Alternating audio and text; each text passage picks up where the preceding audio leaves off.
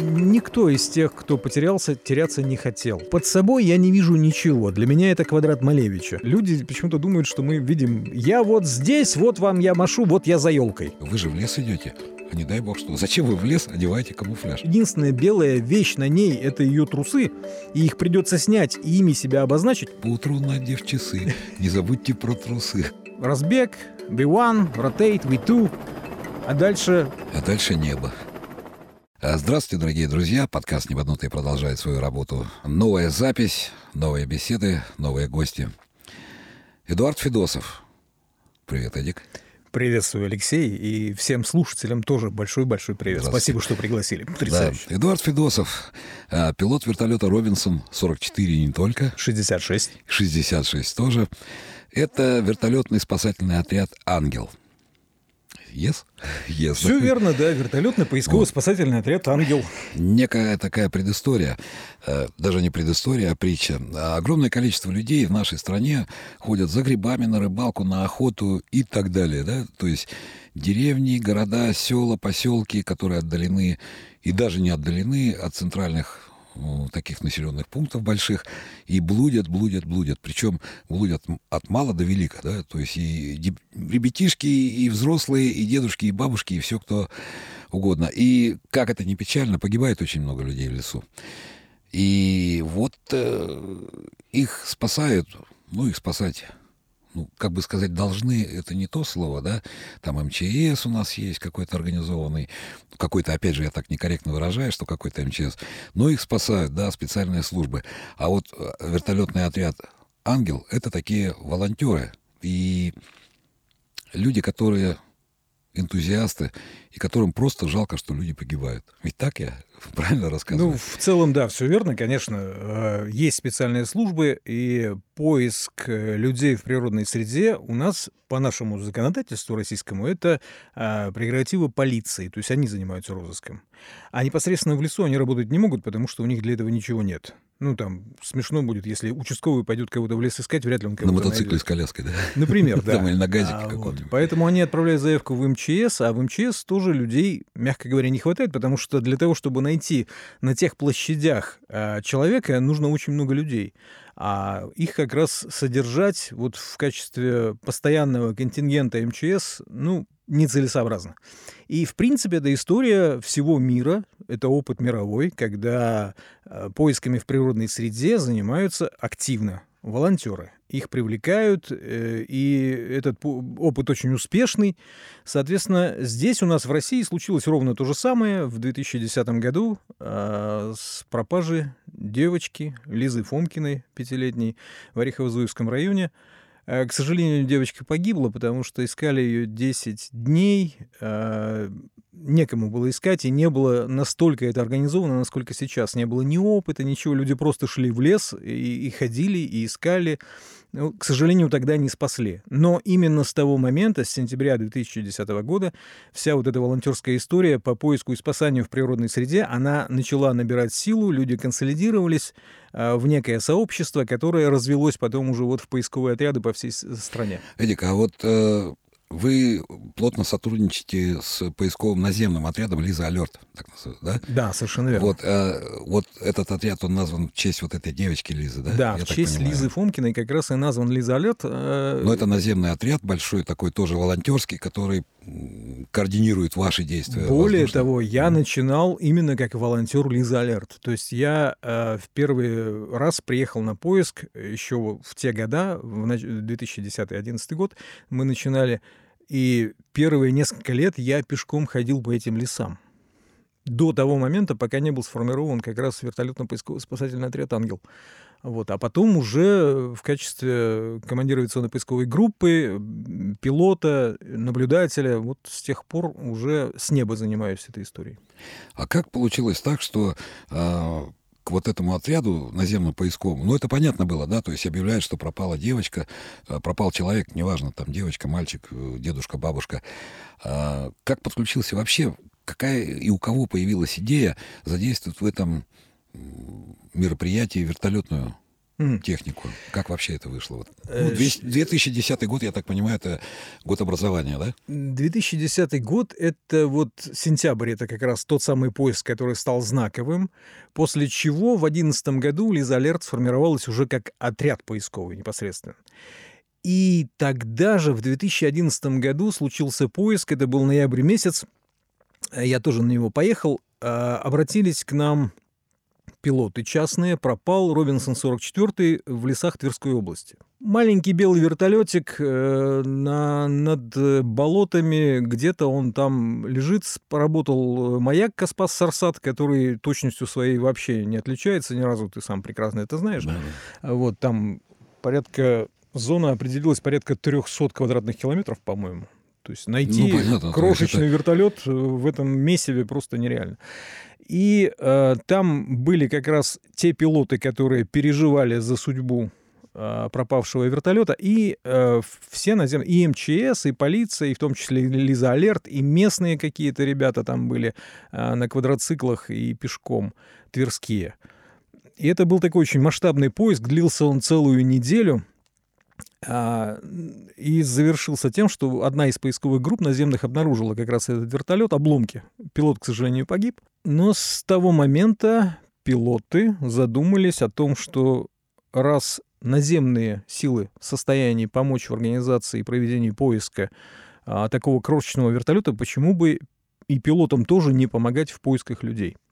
Тем более, откровенно говоря, э, что такое вертолет? Да? Мы летаем, как говорится, низко, не очень далеко, в отличие там от Боингов, да, там у нас... Да не, не только от Боингов, даже, будем говорить, и там авиации в общем, даже самолеты, да, даже Cessna там... Если сравнивать с самолетами, то дальность у нас, конечно, невелика, там у нас радиус примерно, боевой радиус, называем, 300 километров, да, и то это прям на пределе совсем.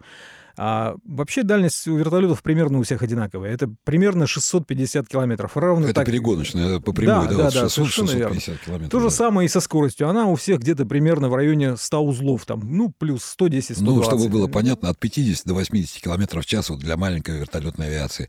Мы не берем там Ми-24, там скоростные, суперскоростные. То есть, ну, в пределах 100 километров, 120 километров в час, вот так где-то, да? Нет. Да, нет, не угадал. На 1,9. Ну, в общем, 200 километров в час — это вот наша стандартная скорость. О, был неправ, свалил. Да. Ну, и у всех вертолетов, потому что это особенность как раз конструкции, когда э, здесь э, скорость вращения лопастей, она вот критична. Мы не можем переходить на сверхзвук, а если у нас наступающая лопасть вращается с скоростью 215 метров в секунду, мы еще поступательную к этому добавим, мы перейдем на сверхзвук и свалимся на землю. Поэтому... Ну, условия обтекания будут другие. Да, скорости да. у нас, к сожалению, ограничены вот в этом смысле. Поэтому радиусы у нас небольшие, э, скорости небольшие, но зато вертолет может выполнять задачи, которые не может выполнять самолет. И это э, Игорь Сикорский еще сказал очень здорово у него выражение. Мне оно понравилось уже давно, хотя я сам пришел с самолета вот на вертолет, но а, когда я начал летать на вертолетах, я прям прочувствовал то, что называется кожей, когда он сказал, что э, если с вами что-то случится в любой точке земного шара, самолет может прилететь и сбросить вам цветы, а вертолет может прилететь и спасти вам жизнь. И это абсолютная правда, вот особенно в контексте работы вертолетного поисково-спасательного отряда «Ангел», это так и есть.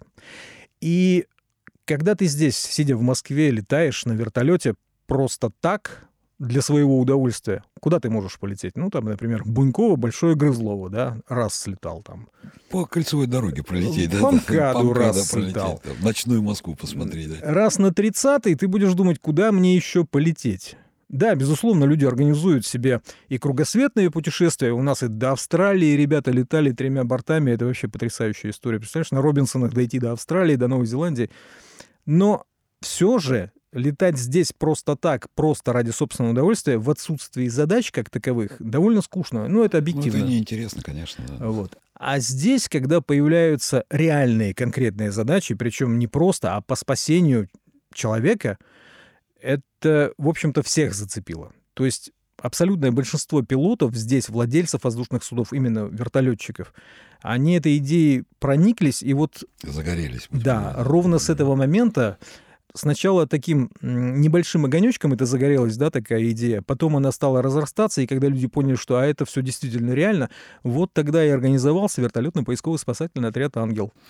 Эдик, а, ну, предвкушая следующие вопросы, а, такой как ты пришел на вертолет? Ты же самолетчик. Вот свою историю немножко так вот вкратце. Да, сильно вкратце. Ну, что закончил, где учился, на ком женился, да?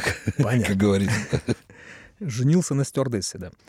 Значит, э, вообще путь в авиацию, он такой странный. Я у многих, кстати, спрашиваю, а как ты в авиацию попал? Там, ты же, наверное, с детства мечтал. Почему-то половина отвечает, что да не, случайно, я там за компанию пошел. И для меня это всегда удивительно, потому что я э, очень четко помню тот момент, когда я решил стать пилотом.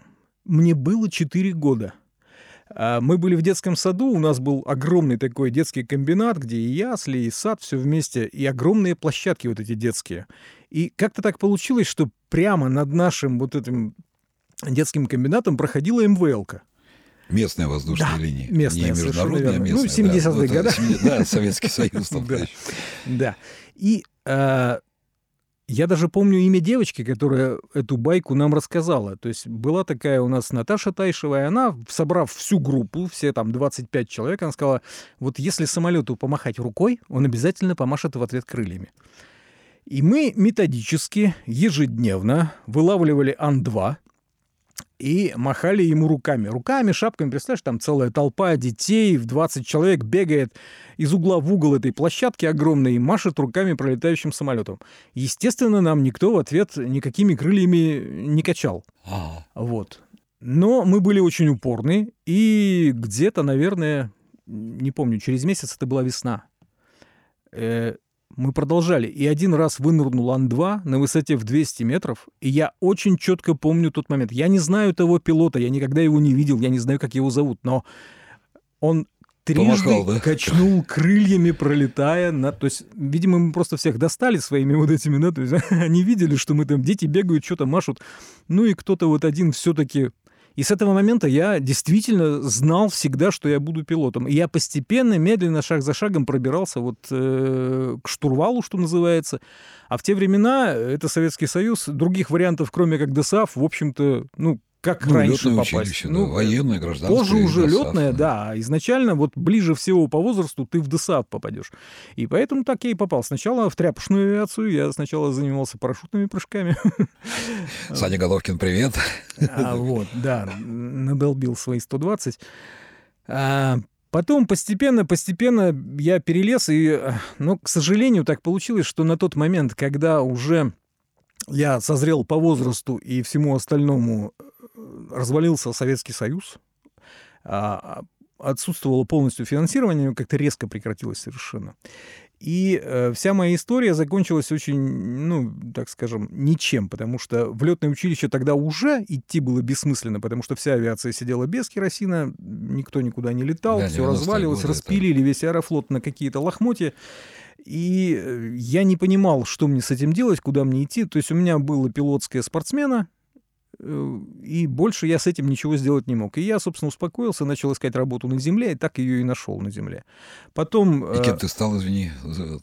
Я пошел обеспечением полетов. Благо, кстати, в те года, в начало 2000-х, только-только вот начала коммерческая авиация подниматься с колен, слава богу, там, помнишь, и Сибирь, и Express, тот же самый. И, кстати, я тебя опять же перебью, ну, чтобы было нам понятно, э, с Эдуардом мы знакомы очень давно, еще с авиакомпанией Express, где он занимался обеспечением полетов Express, поэтому, э, то есть наш выбор и наша беседа, она не совсем случайна. Не совсем. Да. А, кстати, я очень с теплотой вспоминаю Sky Express и последующие Авианова. Это такие были очень драйвовые компании, на самом деле, они сильно отличались. Это было начало. Да, да, совершенно верно. Это вот был самый драйв. Сейчас, конечно, такого, к сожалению, уже нет. А, вот. И э, в конечном итоге, ну, периодически подлетывая где-то в аэроклубах, потому что тоска-то, она все равно гложет, хочется за рога подержаться, да. Но э, еще с момента Sky Express мне постоянно все намекали, что пилотов же не хватало. Да. Давай, давай, давай, давай, конвертнем твое пилотское, давай на три месяца с тебя в Ульяновск, ты давай начинай летать, потому что пилотов не хватает, ты вроде парень толковый. И как раз в Sky Express я э, помню, может быть, вспомнишь Сергей Горденко. Ну, еще как. А ты помнишь Диму Глазкова, кстати? Экономист был у нас. Э, а, такой. все, да, понял. Ну, сейчас вот уже готовится на пилота-инструктора. то есть мы продолжаем. Ну, то есть, да, пути Господни неисповедимы. и много ребят, которые пришли. И Сергей, да, и Дима Глазков, и ребята пришли из тех, так сказать, нелетных совершенно должностей. Вот, а у меня история получилась э, следующая. Значит, я напросился наглым образом к Сергею в экипаж, а, потому что я очень хотел понять, ну, то есть я летал, но я летал, я всегда летал ниже нижнего. Для меня это немножко другие полеты.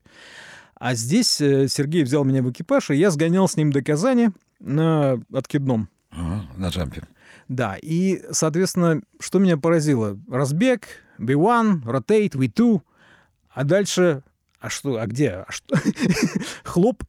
а, а дальше небо. А the pilot engage и, и, и привет. И мы... А, кроме радиообмена я ничего там не увидел.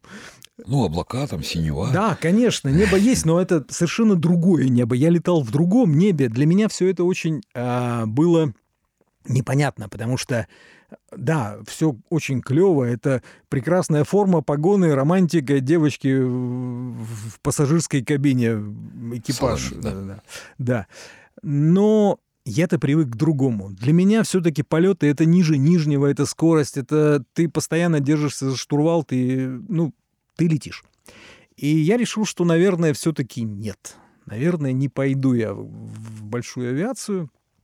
Но приткнуться где-то к малой тоже шанса особо не было. И вот ровно до того момента, пока не появился Александр Михайлов со своей идеей вертолетного поисково-спасательного отряда. А я самолетчик. Я знаю, что все самолетчики, они немножко так с пренебрежением к вертолетчикам относятся. Ну, я тебя перебью. Опять же, нет, не с пренебрежением, со страхом мы. Потому что, имея опыт, маленький совершенно опыт а, полетов на вертолете, для меня было шоком, когда вертолет, причем взлет был более-менее так бы еще ну, взлетаем и взлетаем, да. Но когда вертолет стал тормозить, и я увидел, что скорость падает, я начал пихать ручку от себя. Э, на что мне пилот-инструктор, который, что ты делаешь? Я говорю, так скорости нет. Он говорит, ну, а мы же тормозим. Это не пренебрежение, это страх. Ну, у меня было то же самое по рефлексам, когда я первый раз э, взялся за ручку на вертолете. А, но э, на самом деле я частенько сталкивался с таким, что вертолет... И у меня, кстати, у самого было точно такое же представление о вертолете. Я думал, что это колоссальный запас по времени. Ну что эта штука висит, она же никуда не торопится. И там, ну что там, собственно говоря, это тут ты э, третий разворот, четвертый, вот она глиссада, тут надо уже и... Уравнивай. Конечно. А тут вертолет, куда ему торопиться? Он же, если что, вот и повисит, и тут можно и оглядеться, и развернуться, и еще там кофе попить за это время. Но когда я сел э, в правую чашку как курсант, я понял, что я очень-очень сильно ошибался. Вертолет, во-первых, он сложнее в управлении раз в 10. Вот чисто для меня... Вот тут я спорить не буду, я подтверждаю, да. Это был ад. Потому что у Робинсона даже э, в книжке в их там прям написано черным по белому, что пилоты самолетов — это фактор риска при переучивании на вертолет. Это прям вот они написали отдельным сообщением, да, мы и у меня это проявилось в том, что я, когда строил схему захода стандартную для себя, понятную, которую уже там миллион посадок, как говорится, все отработано и понятно, но на вертолете я в четвертом привычным движением отдавал ручку от себя и несся со страшной силой туда, в торец, как мне казалось чего делать на вертолете категорически нельзя, конечно. Мы не снижаемся циклическим шагом, только общим. И первое там время я страшно косячил. Мне жаль моего инструктора Диму Прусакова, который меня обучал и водил. Вот. Ну, в конце концов, конечно, все это ушло, потому что все, все, даже самые прожженные пилотяги с 12 тысячами часов налета на вертолете. Они все равно имели тот же самый опыт, те же самые корявые посадки, страшное весеннее, когда не хватает 10 футбольных полей, чтобы оставаться на месте. Подтверждаю, опять подтверждаю, потому что э, весеннее, вот первое, э, летчик-инструктор вертолета мне говорит, ну вот смотри, мы взлетаем, шаг, газ, зависли, вот педальки поддерживаем здесь угловое вращение, здесь мы ручкой поддерживаем вперед-назад, влево-вправо, а шагом мы подвижем высоту. то это как на тарелке, да? Ты сел на иголку на тарелке, я имею огромный опыт полетов на всех типах самолетов, опять же, да, там, там от, начиная с самых-самых легких, там, аэропрактов и заканчивая супертяжелыми, я не смог висеть. И не с первого раза, и не со второго, и не с третьего. Мне, я покрылся потом, то есть ну, не то, что покрылся, я потек потом, да, таким. У меня не получалось вот этого. А как только мы переходили рубеж там 70-80 километров, почему я сначала сказал там все, у меня все получалось отлично. То есть дальше у меня было все понятно. Налево, направо, вперед, назад, там все это. Как только мы тормозились ниже там 180 километров в час, для меня начиналась пытка, ад. Ну, это вот все верно, потому что у режима... Как я к вам на пенсию пойду работать, я не знаю. Welcome. Научим, да. Научим. Саша Михайлов меня убьет. Не можешь научим, не хочешь заставить. Это все стандарт. Э, да, вертолет, я говорю, он в 10 раз сложнее в управлении, потому что вот эти переходные режимы, когда с э, косой обдувки на осевую переходишь и обратно, все меняется вообще зеркально в управлении, и у пилота вертолета вообще нет времени на что бы то ни... У него самый большой дефицит времени, потому что ты не можешь... Вот в самолете, надежно оттримированный самолет в управлении не нуждается. Оттримировал, и ты можешь не прикасаться же к органам управления даже. Он будет лететь, потому что самолет летать любит. А вот вертолет летать не любит. Если ты отпустишь циклик, там через секунды две он просто свалится. Знаешь, Эдик, я э, была беседа у меня с командиром отряда и летчиком-инструктором, пилотом-инструктором вертолетов Тюменского, да, он опытный такой. Я говорю, я никак не могу понять. Вот когда лопасть вперед идет, она же быстрее идет, та, которая назад, у нее есть подъемная сила, а вот эта, которая слева, да, у нее нету подъемной силы. Он говорит, приходи, я тебе потом после беседы расскажу, как эта аэродинамика работает. На самом деле, когда я впервые увидел а, в учебнике, название учебника было, и в одном предложении два слова аэродинамика, вертолет, я, честно говоря, ну, никто не знает на самом деле, как оно летает. Вот досконально невозможно. Почему нет нормальных тренажеров вертолетных? Потому что просчитать эту историю досконально, так же, как на самолете, практически невозможно. Там столько э, моментов и сил Нюансов. одновременно воздействует на всю эту штуку, что, не знаю, по-моему, еще долго мы не добьемся какого-то вот вменяемого отклика на тренажерах, пока их просто даже нет. То есть это больше интуитивность, да? Вот, Тут понимание вот этого полета. Ты постепенно, постепенно нарабатываешь. Вот если э, я, я убежден, что если человека более-менее там Симмера того же, да, посадить за штурвал э, в торце полосы и сказать ему, что делать, я думаю, что он взлетит. А на вертолете, если ты с инструктором не надолбил вот это часами, да, то даже взлететь не получится. Закончится точно минимум аварий. То есть Вертолет штука такая, летать не хочет. Он все время норовит куда-то свалить, и его надо все время ловить.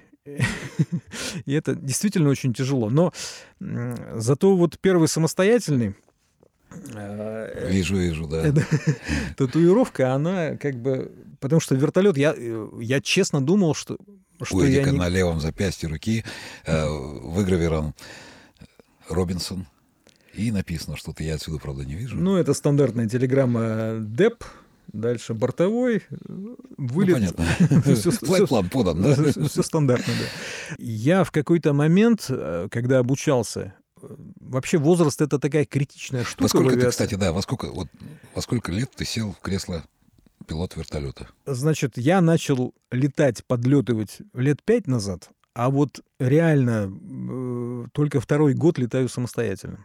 То есть возраст все-таки критичная штука, и это инструктора все отмечают в авиации, что чем позже человек приходит, тем труднее его переучивать. Там проще обучить 18-летнего пацана, который чистый, как э, лист бумаги, и приперся я, которому подполтинник, да еще и с опытом на самолете. Соответственно, переучить такого балбеса совсем сложно. Вот. И поэтому, когда я вылетел самостоятельно, я безумно радовался, потому что я, честно, откровенно, в какой-то момент боялся, что у меня не получится. У меня был такой период, когда у меня вообще ничего не получалось. Вот. Но в конечном итоге, э, на то они инструктора, чтобы в конечном итоге обучить. Обучили, все, летаем, слава богу. Ты пришел сразу в э, Ангел? А, сначала в Лиза Алерт, потому что мне понравилось... Нет, ну как ты вот, то есть на вертолете? Ты в а, вертолет, да. вертолет, да, сразу в Ангел, то есть я никуда не пытался больше и нигде больше не летал на вертолете, только в Ангеле, потому что, в принципе, у нас хватает задач, мягко говоря, постоянных. А вот. И это безумно интересно, да еще и как бы вроде с пользой для дела. Эдик, вот смотри, вот все-таки вертолетный спасательный отряд «Ангел» — это такая, будем говорить, своя воля на свои средства. Вас же никто не финансирует. Это люди, которые на своем энтузиазме за свой счет спасают людей. Ведь так? Это так и есть. Ну, мы в такой стране живем, где вы спасатели, вы всем нужны, но нужны только тогда, когда вы сами за себя.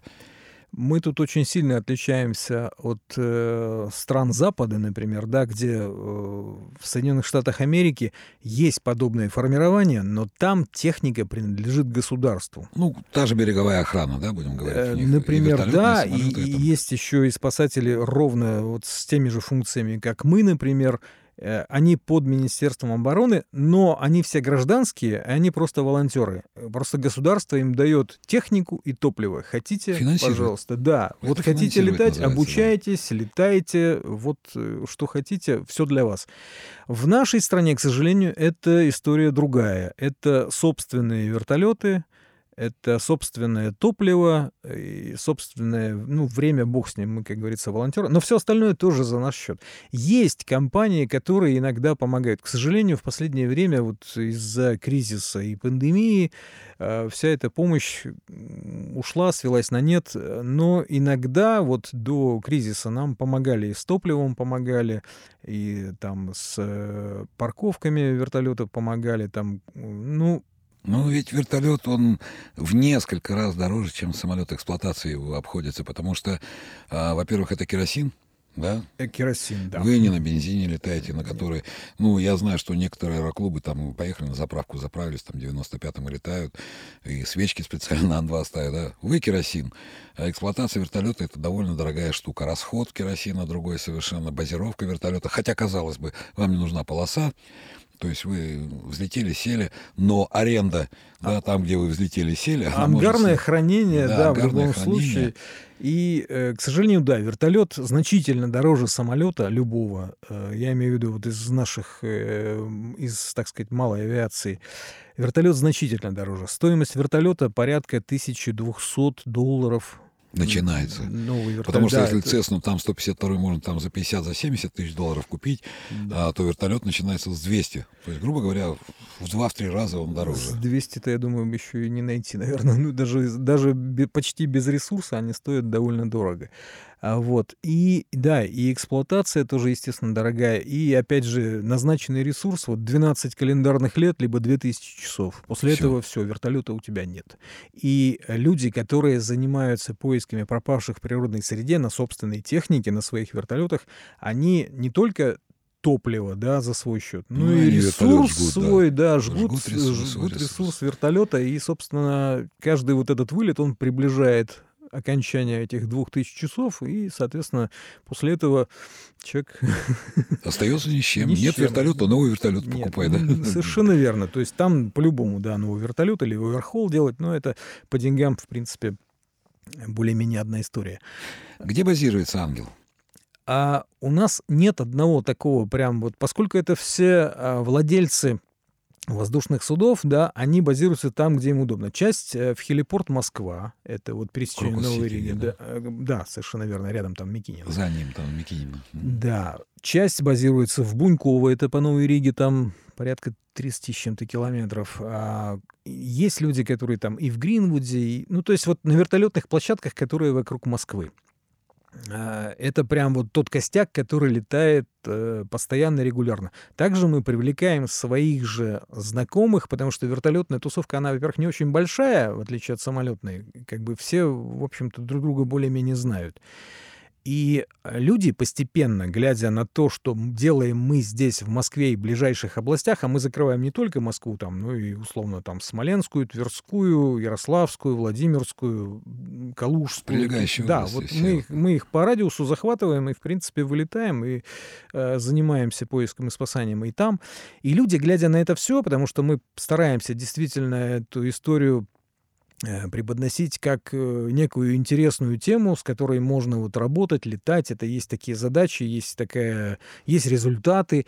И люди, глядя на это, на все в том же Фейсбуке, присоединяются с удовольствием. И, и можем условно мы сказать, что более-менее по всей стране а, наш отряд так или иначе представлен. Ну, то есть даже если где-то поступит сигнал там Тюменской области, у вас есть знакомые люди, один-два там человека, а даже пусть один где-то там со своим вертолетом, вы говорите, там, Саня, беда. И Саня полетел.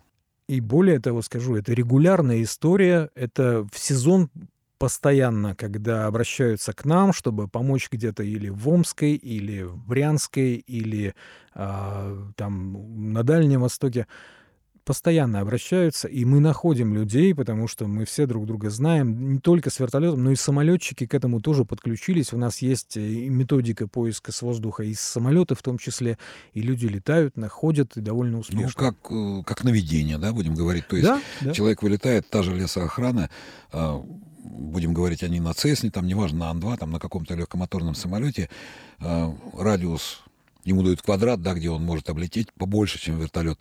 Он с воздуха заметил, он навел. Вот если образом, костер, да? если телефон, если есть себя чем обозначить, то есть, да, это срабатывает, и людей находят. В принципе, ничего там сверхъестественного нет, это не какие-то единичные случаи, это действительно система, которая работает. А, и, и очень долго мы, кстати, ее разрабатывали, потому что у нас, если посмотреть вот первые наши вылеты, да, у нас там на одного пострадавшего приходилось там 10 часов там налета, а то и больше. А сейчас у нас на одного пострадавшего полтора часа. Ну, то есть и пострадавшие стали более как технолитизированы, да, у них там по телефону находятся, еще по каким-то маякам. А если там бабушка потерялась, у нее ни телефона, ничего нет. Каким образом вы... Во-первых, ну, не буду там лукавить, Конечно, я знаю об этом отряде довольно давно. Почему? Потому что с Сашей Михайловым мы очень давно дружим, знаем друг друга.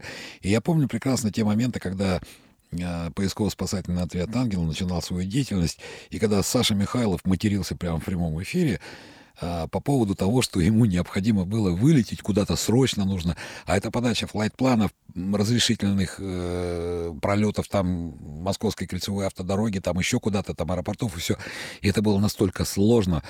А, то есть нужно было уведомить э, Центру управления воздушным движением Московской воздушной зоны, что они пройдут там по безопасной, по приведенному давлению на 100 метров, где-то там в районе Шереметьево. И это согласование занимало огромное количество времени. А время не ждет, там же люди, да, они попали в виду. Как вы сейчас решаете вот эти вопросы? когда вам срочно поступает сигнал о том, что в каком-то районе потерялся человек, и его ищем.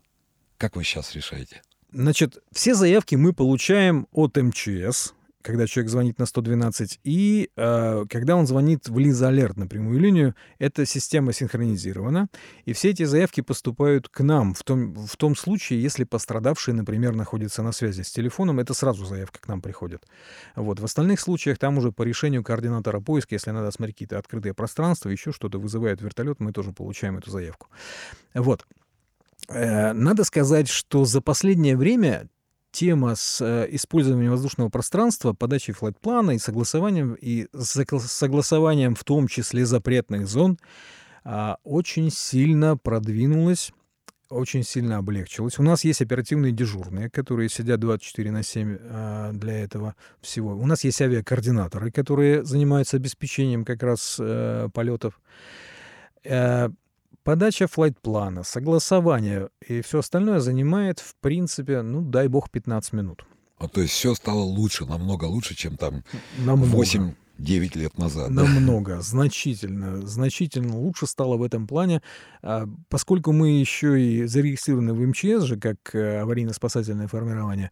А, более того, наши позывные давно известны всему зональному центру здесь и всем МДП, а, поэтому когда мы отправляем флайт-план, там вопросов не вызывает. То, То есть, есть он проходит моментально, ну, вы по интернету скидываете флайт-план, заявку будем говорить, да, даже не флайт-план. Да. Почему? Потому что у вас зона поиска есть определенная, и вы не можете... Точку входа, будем говорить, вы там... Да, мы просто даем, даем точку. А обычно наши флайт-планы выглядят ДКТ, вот это вот стандартная да, да, история. Да, да. ДКТ.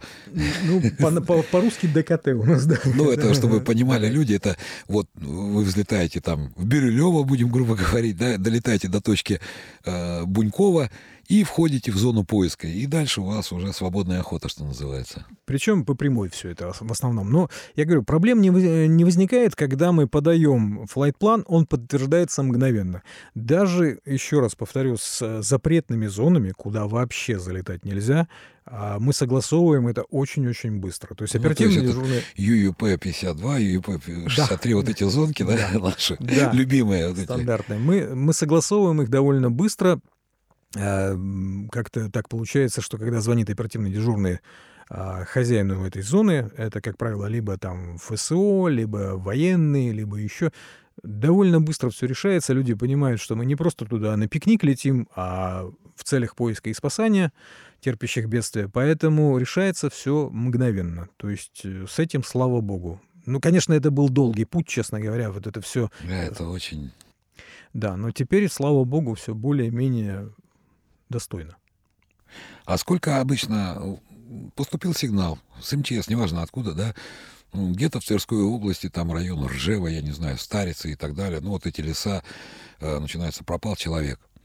А сколько обычно единиц техники вы задействуете на поиск одного человека? На одного человека один э, борт. Иногда на несколько заявок один борт, когда их валится очень-очень много. Я помню... А бывает такое, да, что несколько э, Честно говоря, самый адский был, по-моему, 2017 год.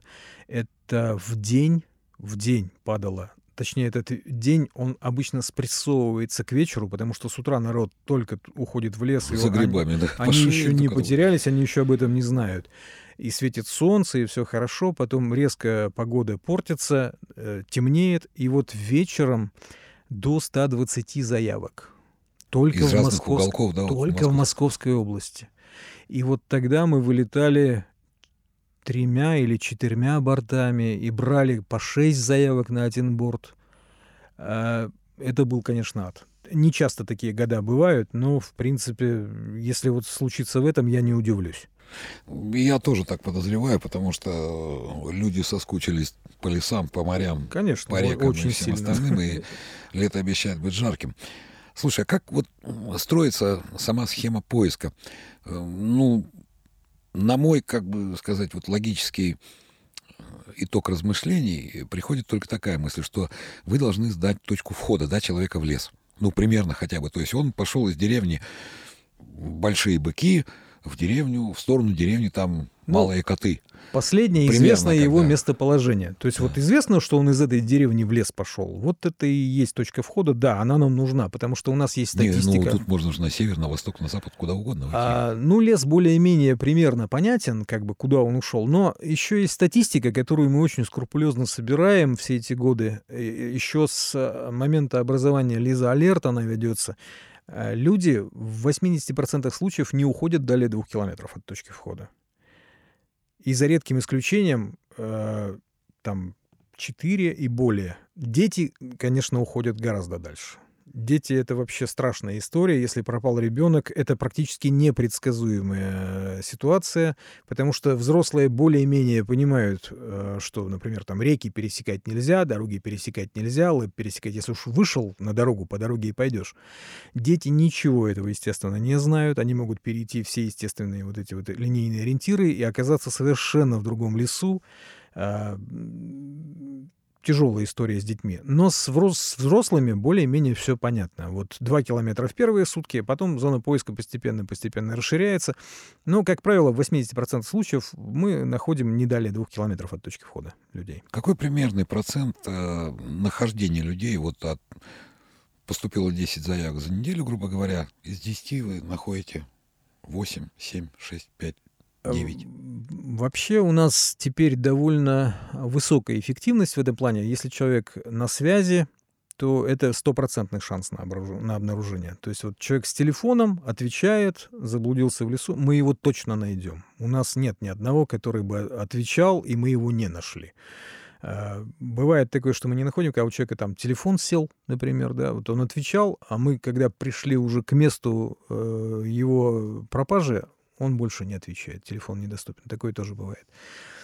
А вот. Но если он отвечает, то это стопроцентная гарантия, что мы его найдем, обнаружим. А попадаются вот люди, которые, ну, прошаренные, будем говорить, прошаренные, в, как сказать, вот а, в примерах того, как нужно себя вести, потерявшись в лесу. То есть дым пустить, костер зажечь в ночное время, выложить там. Ну, я почему спрашиваю, Эдик?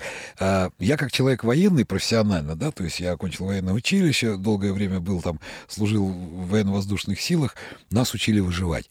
И есть определенные знаки, ну, ты сам прекрасно знаешь о том, что а, как выживать в безлюдной местности, в тайге, в снегах, в в песках, в море и так далее и тому подобное. То есть я знаю, как выживать. Если я заблудился, я уже понял, что я блужу, я никуда не пойду, я буду привлекать внимание, то есть поисковых групп. То есть я буду выкладывать стрелку, куда я пошел, там белую, да, буду разжигать днем дымы делать какие-то, ночью буду огонь привлекать, еще что-то такое. А вот встречаются такие люди, которые, допустим, над лесом, над массивом идете, идете. Я понимаю прекрасно, что даже с вертолета, ну, даже на 10 метрах вы над макушками идете, вы все равно не увидите человека внизу. Потому что они же люди, они такие сейчас умные, они покупают еще камуфлированные костюмы, специально, чтобы в лесу не надо. рядом. Все в камуфляже. Все прячутся от грибов старательно, и от нас в том числе. Э, да, значит, э, тут вот какая история. Обычная тема, когда мы прилетаем в зону поиска, во-первых, для всех откровения, мы же там ничего не видим на самом деле. Вот мы пришли ночью, лес. Лес под нами, высота у нас метров там, ну, 100, допустим, да. Что, что я вижу как пилот вертолета? Ну, горизонт, потому что летаем мы по правилам визуальных полетов. И то только потому, что я вижу разницу между небом и землей. Вот это все, ну, это весь горизонт. где-то. А да. А если облачность? А, ну, ну, опять там, же, грубо говоря, ну, чуть выше вашего полета. Есть, опять же, огни, да, которые там, вот, дороги, поселки, где-то вдалеке. Если я их вижу, мне этого достаточно, я понимаю, где горизонт. Вот. Но под собой я не вижу ничего. Для меня это квадрат Малевича. И это стандартная история, когда э, человек, с которым мы находимся на связи, мы пытаемся сделать так, чтобы он нас навел на себя по телефону, там на меня летит, от меня летит, там отвернулся. Слышу, слева. не слышу, да, вижу, слева, не вижу, вижу, не вижу, слева направо пролетел, справа налево. А, они, я очень часто слышу фразу «я вот здесь, вот вам я машу, вот я за елкой». А, а, ну, люди почему-то думают, что мы видим... Мы елок-то не видим. Я говорю, под нами... Стой, кто идет, освети лицо фонариком, да? Да-да-да. А под нами квадрат Малевича, какие уж тут елки. Вот. И это вот 99%. Но у меня есть потрясающий случай как раз э, вот в тему твоего вопроса. Э, умеют люди пользоваться методами выживания и как себя обозначить на подстилающей? Обнаружение, да. скрытности и так далее. Значит, э, как всегда, да, все в камуфляже и пойди найди. Но была одна бабушка, это было, наверное, лет пять назад. Значит, она по описанию одежды, когда она звонила на 112, она сказала, в чем она одета, где она входила в лес, и понятия не имеет теперь, где находится и так далее. Значит, и у нее телефон, и на случай, если телефон сядет, там просили ее развести костер, но у нее с собой ни спичек, ни зажигалки, ничего. Значит, э, попросили как-то себя обозначить. А она, еще раз повторю, она с ног до головы в камуфляже. На ней ничего нет э, другого, кроме камуфляжа и черные сапоги.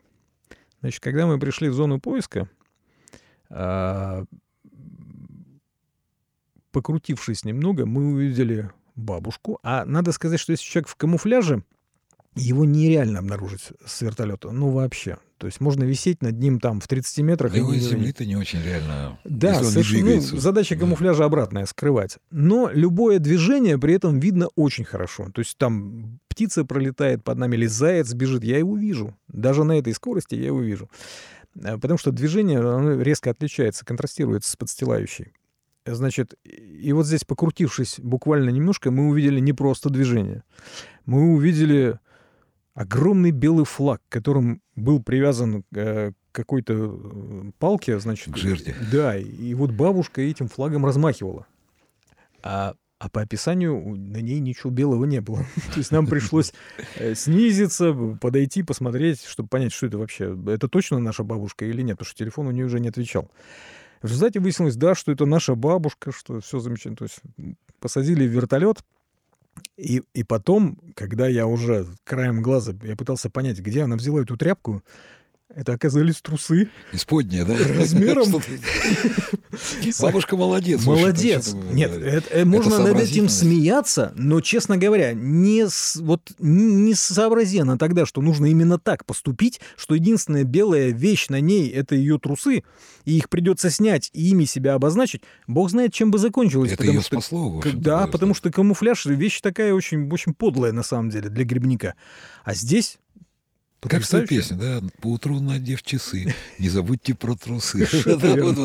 Нет, но это вот, а, как называется, человек понимает, соображает. Потому что вот, знаешь, вот я часто езжу по осени за грибами. То же самое. Я вот смотрю, полная электричка. Ну, на электричке езжу почему? Потому что э, это удобнее, да? Ты на электричку сел, подъехал и пошел в лес, машину где-то оставлять, искать там, неважно. Я вот смотрю, 99,9% людей едут в лес в камуфляже. Я все время там положать, поражаюсь. Сам я езжу в белой, но она пачкается, либо в рыжей, ярко-красной футболке. Хотя я знаю, что ну, как бы у меня есть доля уверенности, что я не заблужусь в лесу, потому что в тот район, в который я еду, я его, прежде чем пойти в этот лес, я его изучаю. То есть я примерно знаю, откуда я зайду, куда я должен выходить, линейные ориентиры, профессионально уже. И вот я смотрю, люди в камуфляже едут. Думаю, ну, ё-моё, вы же в лес идете. А не дай бог что. Зачем вы в лес одеваете камуфляж? Ну, Партизаны? Ну, отчасти можно это объяснить тем, что камуфляж, он действительно недорог, и не марок, и вроде бы как бы удобен. Но с точки зрения вот э, помощи в обнаружении от него никакой. Поэтому мы всегда рекомендуем, если уж вы носите камуфляж, ну возьмите вы с собой жилетку вот эту обычную сигнальную да, вот, за 200 причем рублей. самое же интересное не то, что да, человек заблудился в лесу, а ты споткнулся, упал, сломал ногу. Тьфу-тьфу-тьфу, как говорится, не дай бог никому. Такое тоже вполне ты бывает, очень часто. упал, да, и все. Очень и тебя часто. нужно найти. А ты не можешь просто передвигаться. Ты живой, здоровый, сердце бьется, давление 120 на 70, а нога сломана. И дальше что? И телефон сел. И как тебя найти даже лежачего, э, будем говорить, земли? У вас же есть координация с, с тем же отрядом Лиза Алерт, которая наземная, да, координа... не всегда бывает возможность сесть в лесу. Не всегда, вы... не всегда. Конечно, то есть вы обнаружили человека сверху. Мы координаты передаем, значит, э, группы эвакуации, наземная, да? которые, они в принципе заранее всегда выдвигаются. То есть если мы получаем заявку, то обычно э, на этот поиск уже едет группа эвакуации на как раз э, тему того, что если мы не сможем сесть и эвакуировать, то они будут это делать уже пешком. И, ну, это не такая уж редкая история, когда сесть мы не можем, потому что мы хоть и вертолетчики, но иногда бывает, что под нами, ну, лес. ну, ну, ну на лес ну, не лес сядешь никак, да. Либо, э, либо мы находим, мы стараемся находить поляны, ну, чтобы было хотя бы не дальше 500 метров. Если там тысяча, то уже бессмысленно нам садиться, потому что Лиза Алерт быстрее тогда зайдет в лес, потому что они здесь уже стоят, как бы. И... Ну да, опять же, это исходя из того, что если человек находится в радиусе 2-3-5 километров от населенного пункта, э, понятно, и я имею координаты, где находится э, цель моя, то я по прямой дойду быстрее уже, чем от вертолета за 3 километра по болотам где-то. Да, совершенно верно. Поэтому вот здесь мы в такой очень жесткой связке с Лиза Алерт, и это работает история. Э, вот эти вот группы эвакуации, это, как правило, люди очень подготовленные, которые не первый год в отряде, которые прекрасно умеют обходиться там. Они идут вдвоем всегда и вдвоем эвакуируют. И этих двух достаточно для того, чтобы решить эту задачу, какой бы сложной она ни была. Эдик, а вы не практикуете с лебедкой э, подъем? Мы... Ну, опять же, частный вертолет, я понимаю. Нет, есть... Э, тут даже дело не в этом. Значит, во-первых, у нас э, слишком легкий вертолет. Вообще, в принципе, Робинсон может таскать грузы на внешней подвеске, но только грузы. Живых людей нет. Потому что в случае, если что-то пошло не так, моя задача отцепить этот груз как можно быстрее. Ну, ты представляешь, что да, сброс. А, Помнишь, как фильм этот «Особенность национальной охоты»? Командир, да, когда они корову в бомбалюке. Сброс. Сброс, сброс. Вот. Поэтому нет, так мы не делаем и не можем. Ну, не те вертолеты. У нас все-таки Робинсон это очень легкий вертолет, там 1200 килограмм у нас максимальный взлетный. То есть, ну, Слушай, ну ведь я знаю людей, у которых есть вертолеты в собственности типа Ми-2, и не один. И они участвуют вот в этой операции. Ми-2, честно говоря, мы ни разу не привлекали. Почему-то я, ну, хотя знакомые есть, ну, Ми-2 откровенно дорог для таких спасательных операций, потому что все-таки два двигателя, радиус боевой еще меньше, чем у Робинсона. А жрет в пять а раз ж... больше. Да, совершенно верно. То есть он очень прожорлив. Поэтому вот мы как не пытались найти альтернативу, там, я, я, я даже вот по-честному, если сравнивать с прямыми конкурентами Робинсона, ну, никак. Вот, вот Робинсон всех выдавил с, этого, с этой ниши, и в ней остается и альтернативы-то и нет, к сожалению. По расходу топлива, по грузоподъемности, вот Робинсон 66-й, сейчас он, он как бы газотурбинный, он переплюнул всех. Фаворит, то есть нет у него Нету. конкуренции. В этом классе нет. То есть если мы берем пятиместный вертолет, то все. Вот самый это Робинсон. Либо это программа какая-то государственная, да, такая обширная, когда вертолеты делаются массово. Ну, страна огромная у нас, и тем более у нас блудят от Чукотки до Калининграда. И ну, там, я не знаю, там от Новой Земли до Казахстана. И блудят везде и все. И я прекрасно понимаю, что у нас ну, катастрофически не хватает вот вертолетов, те, которые нужно где заполнить. То есть нужно ставить практически в каждом районном центре отряд там из трех-четырех вертолетов, и это все... Ну, у нас условно там 80% территории это труднодоступные. Да? Э, вот. А люди везде, везде живут, и, собственно говоря, ну, тут, к сожалению, у нас очень плохо с этим. И если э, в Советском Союзе малая авиация была развита чрезвычайно активно, то э, вспомни, сколько там... Э, аэр... этих было, да, МВЛ, вот этих а, местных а, воздушных. Аэродромов-то ведь не сосчитаешь. В каждой области, это в каждом райцентре сеть-то была огромная. Сейчас, когда пролетаешь над всем вот этим богатством ни одной полосы-то не осталось. Они все заросли лесом уже давно. Все, к сожалению, разрушено. Давай не будем о грустном что-то. Какие планы э, у вертолетно-спасательного отряда «Ангел» на будущее? Вообще есть какие-то идеи развития? Есть.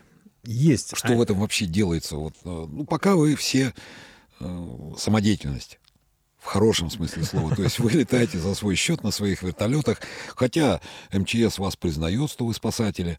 Но ну, спасатели есть, спасибо вам, ребята, да, на всем этом все заканчивается. То есть вас никто не финансирует, а каких-то программ государственных развития спасательного отряда нету, а есть только свои идеи какие-то по развитию, да? Или как-то по-другому есть? Момент? Ну, в основном, конечно, в общем и целом, да, это пожалуй, даже истина. То есть у нас-то планы есть, но мы, честно говоря, наверное, и не ждем от государства никаких. Потому что, во-первых, э, если это решать на государственном уровне, да, то тогда нужен какой-то, наверное, российский вертолет, который бы подошел под эти задачи, а его нет. Ну, вряд ли государство станет закупать Робинсоны у США для того, чтобы там поставить их в России там на каждом углу. А российского вертолета нет вот такого одноклассника Робинсона нет и даже, и даже в задумках нет. Ну, из того, что... И не я... предвидится. Нет, вообще никак. Вот, поэтому я боюсь, что от государства здесь помощи ждать бессмысленно. И э, да, наверное, и не нужно на самом деле, потому что э, здесь может помочь, например, бизнес. Вот э, сейчас мы уже говорили с тобой о том, что все волонтеры вертолетного поискового спасательного отряда «Ангел», владельцы воздушных судов, они жгут свой ресурс, ресурс своих вертолетов, они его выжигают и останутся в конечном итоге а, ни У разбитого корыта своего. Может быть, кто-то сможет купить себе новый вертолет, но рано или поздно закончится ресурс. А вот у нас по планам, по вообще э, идеям, хотелкам, задумкам, а, чтобы был вот не у каждого свой, да, а был дежурный вертолет, который бы стоял в Москве, и у нас были бы дежурные экипажи, и они смогли бы вот на этом вертолете летать и выполнять те задачи, которые сейчас выполняют на своих. Это сильно бы упростило на самом деле историю с, со страховками, со сменой экипажей, потому что вот у нас радиус э, сейчас очень небольшой, потому что вертолеты собственность, да. А если бы это был какой-то дежурный вертолет именно вертолетного поискового отряда «Ангел», тогда этот один вертолет можно было бы забрасывать там, ну, идет поиск. Ну, он стоит там в Сележарово, допустим, да, вот те же там в Твери стоит, там еще, я не знаю, если там идет, Если ну, там идет поиск, да. который длится, а бывают поиски, которые длятся не день, не два, неделю, две недели. Вот в этом случае мы не можем туда вертолет отправить, потому что вот владелец, он ну, тут смену экипажа не обеспечишь, ему надо возвращаться.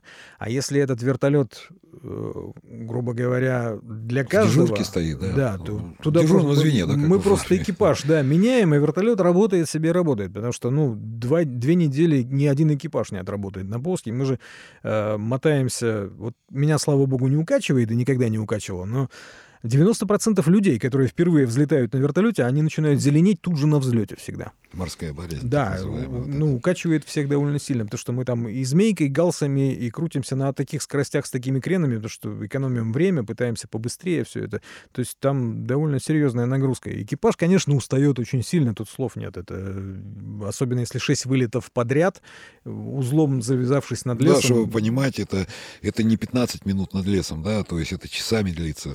Час, полтора, два иногда. Сел, дозаправился и опять пошел. Да, пошел, совершенно пошел. верно. Через дозаправку заправку снова, снова, снова и снова. У нас был поиск э, в Клинском, по-моему, районе, да, э, в позатом году, где грибник с двумя телефонами трое суток был в лесу. Он отвечал по телефону, но, к сожалению, вследствие того, что уже началась началось, началось обезвоживание, он уже плохо понимал, что с ним происходит.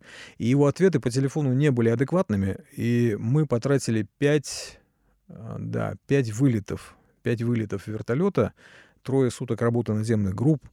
И я с ним был на связи. Он практически не мог адекватно отвечать. И я вот эта фраза «слышите, видите вертолет», его спасло только а, вот а, одна фраза очень коротенькая. «Вижу, вон он». И в этот момент э, наша оперативная дежурная, которая на земле... Э, Координаты зафиксировала. Катя да. Жилкина, да. Она, мало того, что оперативные дежурные и авиакоординаторы, они видят то, что происходит в кабине вертолета, у нас трансляция ведется по камерам. То есть они слышат все переговоры экипажа и в онлайне видят. Плюс они еще постоянно видят наше местоположение по трекеру спутниковому. И вот сопоставив вот эти вот слова «вон он» и ту точку, где мы в этот момент находились, вот только по этим координатам удалось определить район поиска, куда. Ну да, Тут, там плюс-минус 300-500 метров тут уже. туда выдвинулась да, наземная поисковая группа от Лиза Алерт, и они нашли сначала корзину, потом кепку, потом услышали отклик и нашли того самого грибника с двумя работающими трое суток телефонами. Ну, вот неграмотность, да, будем говорить. Но опять же, человек не виноват, что он неграмотен в этом отношении. Он же не думал теряться. Он же зашел в лес за грибами, а не потому, что у него хотелось проверить, как бы способен ли отряд «Ангел» отреагировать на его потерю. Никто из тех, кто потерялся, теряться не хотел. То есть да. обычная история. Я вот здесь вышел-то на 5 минут всего, да я вот 30 лет тут хожу, весь лес знаю. Но на самом деле, э, вот даже каждый год летаешь над, над одним и тем же лесом, а он-то ведь вообще не похож. Особенно вот после этих ветровалов, которые были там в 18 году, лес-то меняется страшно. То есть там такие завалы, там ничего похожего на лес не остается. Настолько все это очень Опять же, все... как тот же фильм, да, опять же, особенности. Это глухие, а вы куда абориген хренов поперся? Это глухие. Оно вроде сегодня все такое, да, а завтра уже оно все одинаковое. Ты идешь туда, это уже совершенно другой район. И э, я тебе больше скажу, я летаю по территории Российской Федерации, да, огромное количество лет, там, рейсов сделал и в хорошую погоду, и в плохую. И, как я говорю, я с Мурманска долечу до Черного моря без карты. И я вот летаю и зимой, и летом, и я каждый там рейс вижу, что ну, меняется подстилающая поверхность. Меняется, да, какие-то большие крупные ориентиры остаются. Ты выходишь в этот район, ну здесь же была поляна, да, а вдруг ее нету. Там было озеро, болото, и вдруг опять его нету, так получилось это сложно вообще. Нет, это действительно, люди надеются на то, что они тут уже все знают, но лес год от года меняется постоянно. Да, даже там, где летаешь, как у нас в авиации говорят, все окурками уже усыпано, что тут вроде. Даже по этим маршрутам летишь, ну, меняется ландшафт очень сильно. Уж тем более там в лесу попытаться опознать что-то по прошлогодним своим воспоминаниям, я думаю, что нереально. А сколько примерно на сегодняшний день а, вертолетов насчитывает отряд? Ну, действующих единиц, будем говорить. Я не говорю там людей, там техники, люди, обеспечение, все. А сколько вот единиц техники? Я примерно? скажу так, в принципе, теоретически, при острой необходимости можно обеспечить дежурство примерно 8 бортов одновременно. То есть можно будет одновременно поднять 8 бортов в воздух. Это в московской зоне? Московской, да, mm-hmm. московской. По всей стране я не, не берусь посчитать, потому что, ну, это довольно сложно. В каждом ну, рег... сотни подходит? В каждом регионе, я думаю, по два борта найдется. Два-три. Да. Ну, чем крупнее, ну, будем говорить, там, ну, чем крупнее город, тем, естественно, там больше верно, вероятность. Да, там, да, да. Одно дело, там, в Екатеринбурге может быть 3-5 вертолетов, да, а, я не знаю, там, в Нижнем Тагиле один, а Тумурте вообще ни одного не быть. Ну, в каком-нибудь кургане может и не оказаться, да. такое тоже бывает. Ну, понятно с ангелом.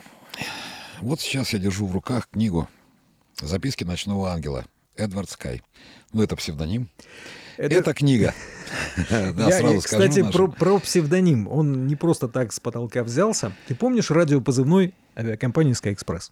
Да, а как же? Я надолго запомнил этот позывной. Вот когда я регистрировался... Skystorm. Да. Был у нас такой. Да, Skystorm, совершенно верно. И когда я пришел в Лиза Алерт, а, а там как бы у каждого есть свой позывной, потому что очень много Алексеев всегда на поиске, очень много там и Эдуарды наверняка найдутся. Но и вот... Саньки, и Сереги, все как обычно. Да-да-да, поэтому у каждого есть свой позывной.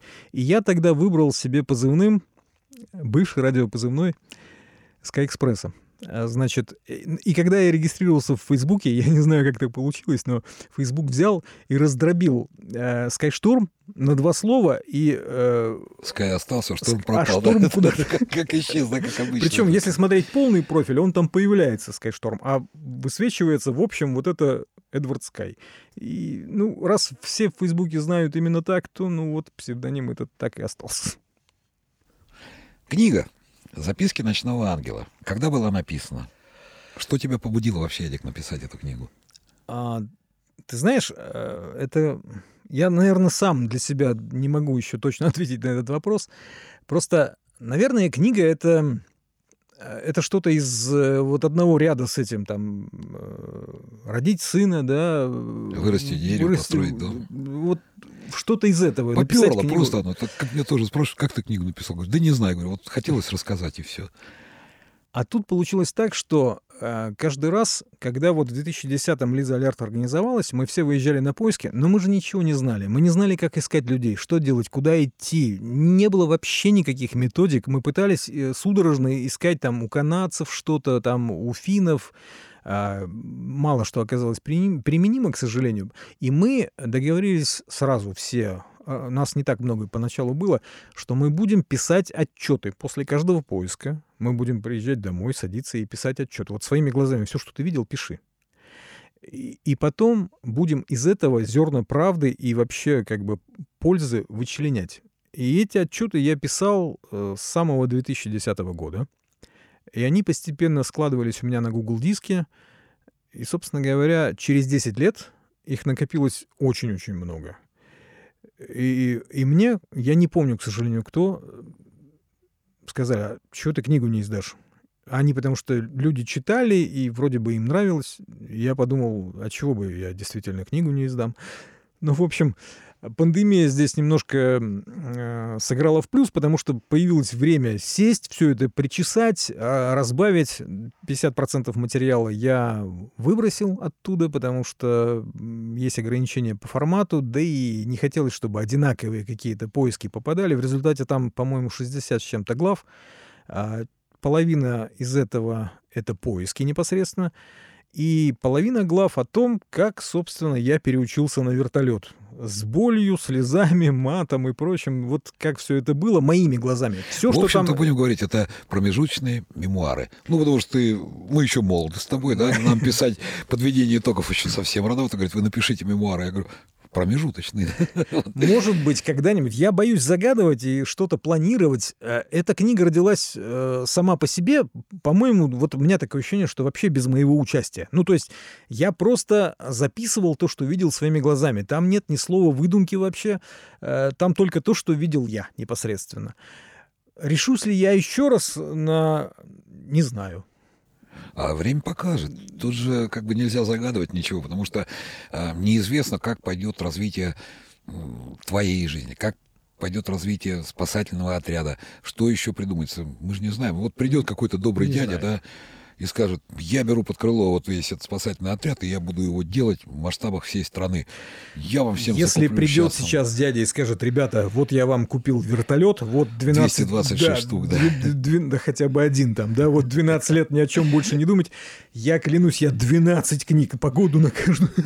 Дядя, приходи, покупай вертолет, Эдик будет писать. Пишу книгу, да. Ну, правда, потому что вот сейчас это такая история. К сожалению, почему-то бизнес у нас не особо стремится, хотя в масштабах э, крупного бизнеса это очень такая несущественная цифра, мягко говоря, совсем смешная. Э, стоимость вертолета, я имею в виду. Но пока желающих вот как-то помогать. То есть люди простые, вот смотри, Лиза Алерт, э, ВПСО Ангел, кто это такие? Это простые люди, вот как ты, как я, ничем от других не отличающиеся. Это обычный срез общества. Есть бизнесмены, есть учителя, есть врачи, есть, э, не знаю, там, инженеры все есть, а, но вот крупный бизнес как-то не стремится в эту историю. Затрудняюсь ответить Эдик, на этот вопрос. Почему? Потому что я сам не крупный бизнесмен, и я вообще никакой не бизнесмен, потому что я летчик, да. Ну, и мне я. нельзя как бы мыслить их критериями, пониманиями жизни.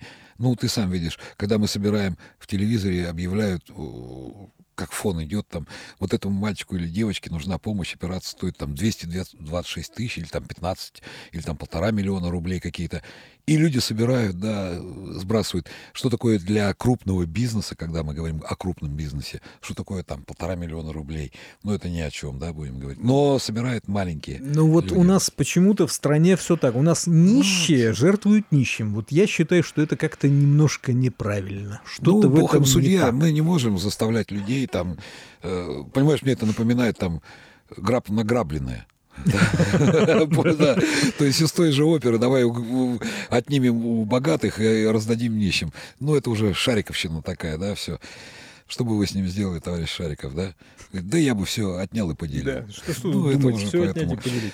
Поэтому мы не вправе осуждать их, а на сегодняшний день отряд «Ангел» существует, помогает, работает, действует, и вокруг него э, уже не один будем говорить, не одно объединение, та же Лиза Алерт, да, с которой вы действуете, еще какие-то волонтеры помогают, действуют, там, отрядов, отрядов поисковых, uh-huh. на самом деле, он не один, конечно, их несколько, там, в регионах, несколько, бывает, что в одном регионе по два отряда и больше. Э, в принципе, единая система существует.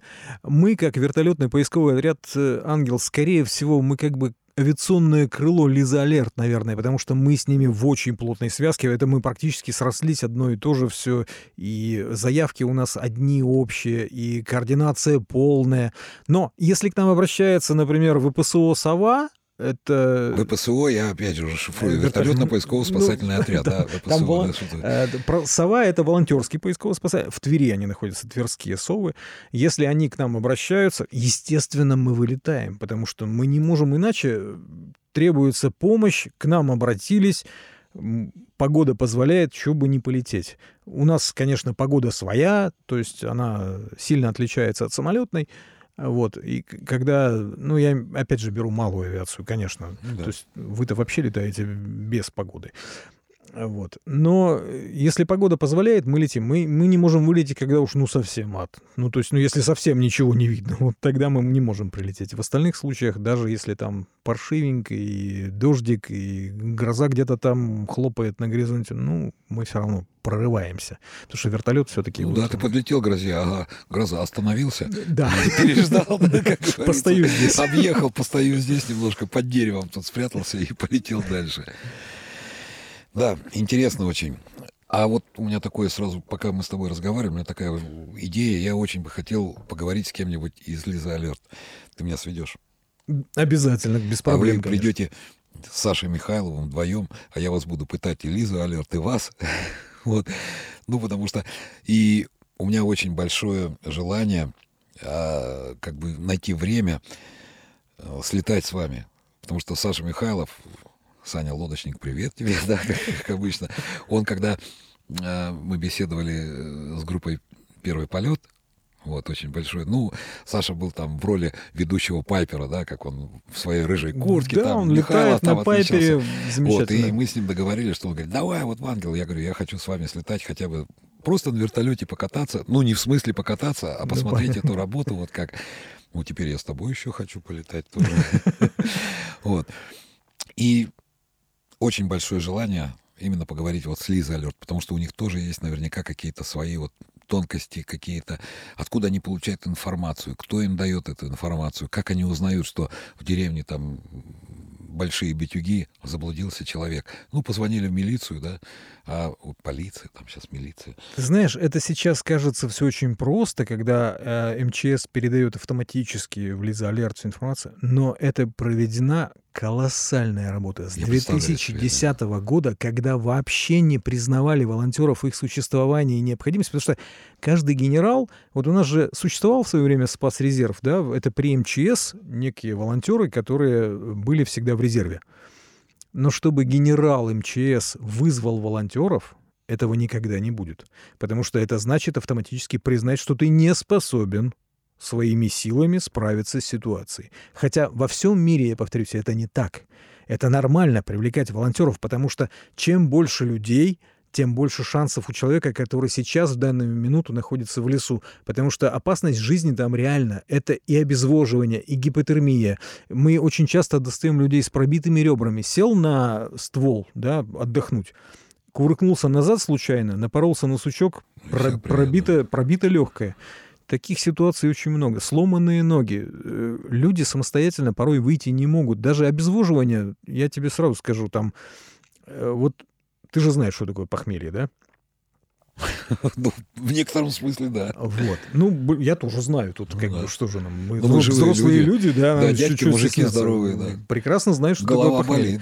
Так вот, человек после суток э, пребывания в лесу без воды испытывает точно такие же ощущения. Он ничего не пил, но обезвоживание воспри... как бы оно именно точно так же воспринимается организмом, ровно те же ощущения, как при страшном похмелье.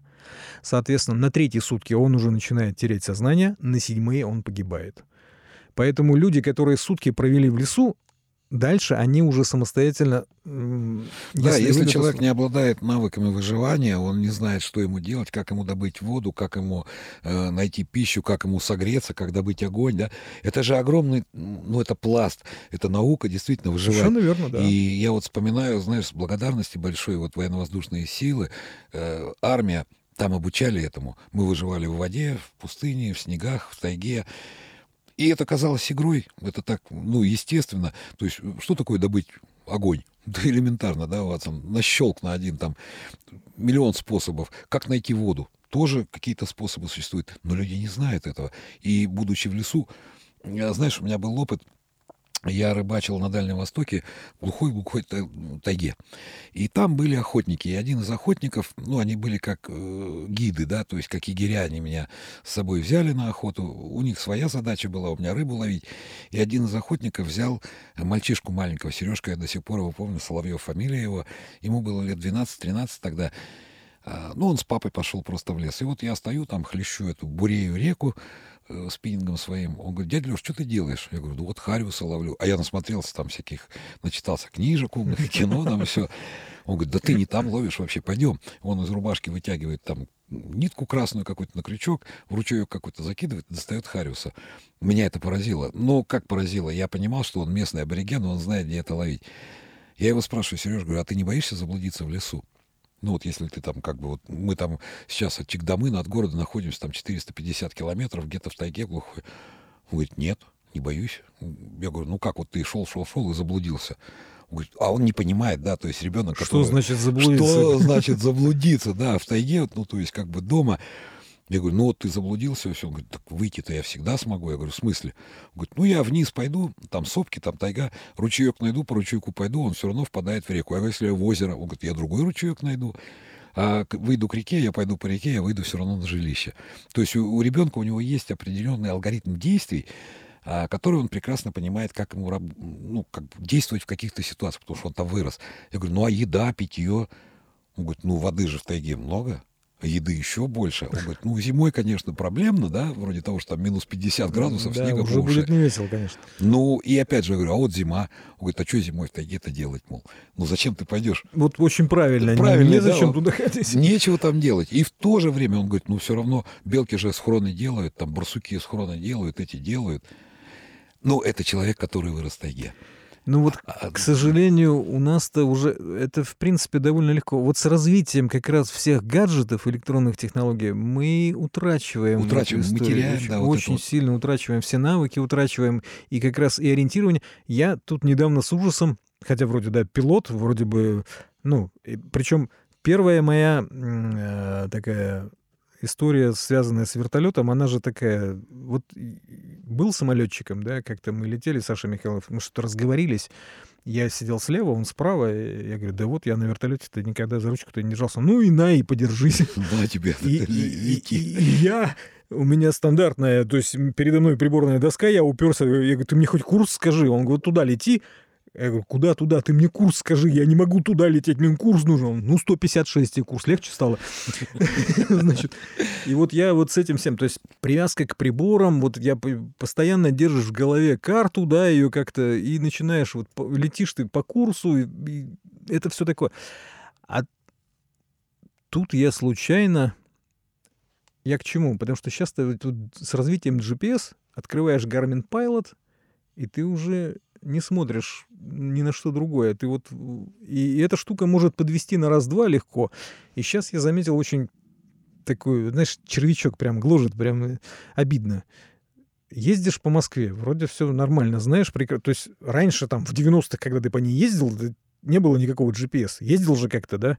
А сейчас там навигатор раз, а он что-то отклячился. Работает, да? А как ехать? И вот начинаешь, да что ты, ты что, реально, что ли, дорогу не найдешь? Ну, это смешно, какого черта? Зачем тебе навигатор? Тут вот выйди сюда, поверни сюда, а тут все дороги прямые. Привычка. Ты привыкаешь вот, очень быстро. К сожалению, да. И, и мозги, это, я это воспринимаю так, что мозг уже обленился, на самом деле. Ты не хочешь элементарные задачи решать. И вот эти вот гаджеты, они все, к сожалению, нас очень сильно развращают в этом плане, потому что то же самое, вот вылетаем, да, по идее, надо сесть бы вот по уму, там, расписать куда, чего, сколько минут, ну, как стандартная вот это по карте. маршрут полета, да? да, составить какой-то план, определенные радиусы, курсы выхода. А здесь а, ты... Как это было? Большие ориентиры, малые ориентиры. Вот по уму. А тут у нас времени, во-первых, нет. А во-вторых, ориентировки. Пальчиком ты натыкал по Garmin Pilot по карте, да, маршрут построил, ну и все, закрепил его и полетел. Он тебе говорит, куда лететь, с учетом ветра, сноса и всего прочего, и сколько ты лететь будешь. Уже даже считать ничего не надо. Диспетчер... И погоду еще, да? И К тому же прикрутил, же, и тебя показывает, где тебя. гроза, где не Диспетчер гроза. спрашивает расчетное это самое на следующую... Ты же не считаешь, ты смотришь, вот тебе Гармин говорит во столько-то, ты диспетчер говоришь, вот там 45-я минута, рассчитываю, и все. А мозги уже не думают, к сожалению. Это вот нас очень сильно... Обленились мы, одним словом, сильно обленились. К сожалению, время подходит к концу. Эдуард Федосов, а, пилот вертолета Робинсон 66. 66. Вертолетно-спасательный отряд, поисково-спасательный отряд «Ангел». Он ищет людей и спасает их. Спасибо, Эдик, что пришел. Надеюсь, Алексей, вам беседа понравилась. Благодарен. И... Честное слово, что пригласил. Прям потрясающий подкаст. Я постоянно, как говорится, на связи, потому что это интересно. Это про авиацию, это то, что прям с детства... Это про нашу жизнь. Да, ну, про нашу вот с тобой, а у большинства... Я, я всегда надеюсь, что люди, которые, особенно дети, меня всегда почему-то в этой истории... У нас, мне кажется, было больше возможностей а, для того, чтобы прийти в небо потому что был и ДСАФ, и все было бесплатно. И... А сейчас у детей, мне кажется, с этим проблема. И каждый раз, когда вот я э, вижу людей, которые пытаются как-то популяризировать тему, тему авиации, да, как-то вот привить любовь к небу у людей, у детей, я очень эту историю уважаю, э, и мне кажется, это очень важно в наше время заниматься именно этим, потому что авиация у нас такая, знаешь, недолюбленная с моей точки зрения, потому что как только касается авиации с точки зрения молодых людей, которые после школы сейчас, я очень часто сталкиваюсь с историей, а сколько там зарплата-то у пилота? Ну, я, да, я, уж. вот. А у нас вот в наше время этой темы не было мы просто любили небо и до сих пор им восхищаемся. И я очень хочу, чтобы у детей горели глаза, когда они слышат про небо, когда они смотрят в небо, когда они видят воздушные суда, неважно, самолеты, вертолеты. И я считаю, что вот ты один из тех, кто делает это на ежедневной основе, э, приводит людей в небо. И это очень здорово. Ты знаешь, я этого не замечаю. Мне просто... Мне нравится моя работа. Мне нравится любая работа, которая связана с полетами. И я... Я летаю там на всяких маленьких, больших, на воздушных шарах даже летаю. Но на планере я еще не летал. И я еще не летал ни разу на Робинсе. Все, приглашаем, Всё. приглашаем полетать на Робинсоне, поучаствовать в поисково-спасательных работах в любое время. Мы, но я тебе сразу скажу, мы летаем только в темноте. У нас есть песня на эту тему, которую тоже я написал в свое время. А, А ты еще и песни пишешь. ну, так получилось. Все. Значит, следующий подкаст ты, Михайлов, Лиза Алерт, и ты приходишь. Кстати, гитара здесь есть в студии. Да, я уже А, заметил. а- а ты на саксофоне же, да, насколько помню? Было, было, было. Это же я помню, да? Было. Эдуард Федосов, подкаст «Небанутые». Спасибо, Эдик. Спасибо, Алексей. До скорых встреч.